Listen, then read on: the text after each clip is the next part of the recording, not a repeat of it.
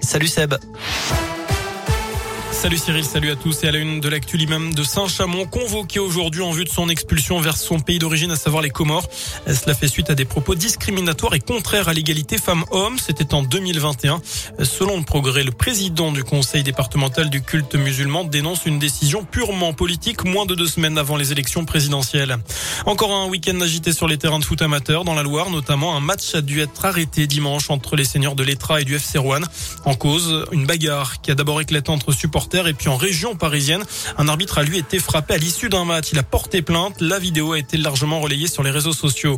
Journée dramatique hier en Haute-Loire avec plusieurs accidents domestiques, notamment un homme de 74 ans décédé à Mézère, près de Retournac. Il était victime d'un accident de bûcheronnage en cours de l'après-midi. Les secours n'ont pas réussi à le réanimer. Et puis autre décès, celui d'un apiculteur de 76 ans piqué par ses abeilles sur la commune de Josa dans le Brivadois. Il a fait une réaction mortelle alors qu'il était en train de manipuler ses ruches.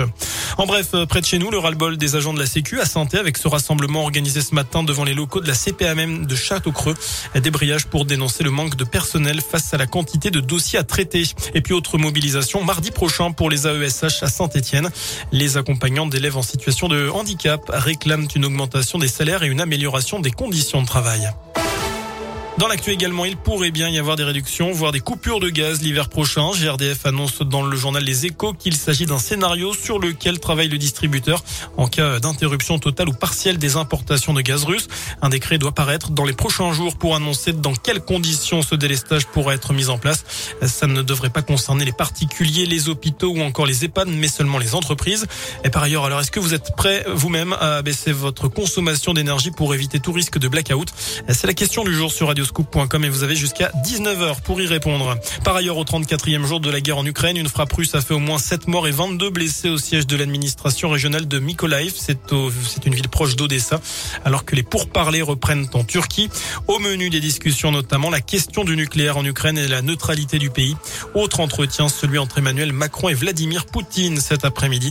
Un appel téléphonique qui doit avoir lieu à 16h30. Dans ce contexte, on a appris tout à l'heure que Decathlon suspendait ses activités en Russie. Dans un communiqué, l'entreprise précise que les conditions d'approvisionnement ne sont plus réunies pour poursuivre les activités. Lors du dernier choix, les lycéens de terminale et les jeunes en réorientation jusqu'à ce soir minuit pour formuler 10 vœux maximum sur Parcoursup.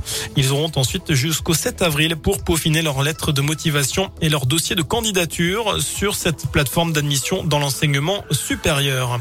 On passe au sport et on termine avec ce match de foot, ce match amical entre la France et l'Afrique du Sud. C'est l'affiche ce soir en match amical à Lille. Le coup d'envoi de la rencontre, ce sera à 21h15. Voilà pour l'essentiel de l'actualité. Passez une excellente fin de journée.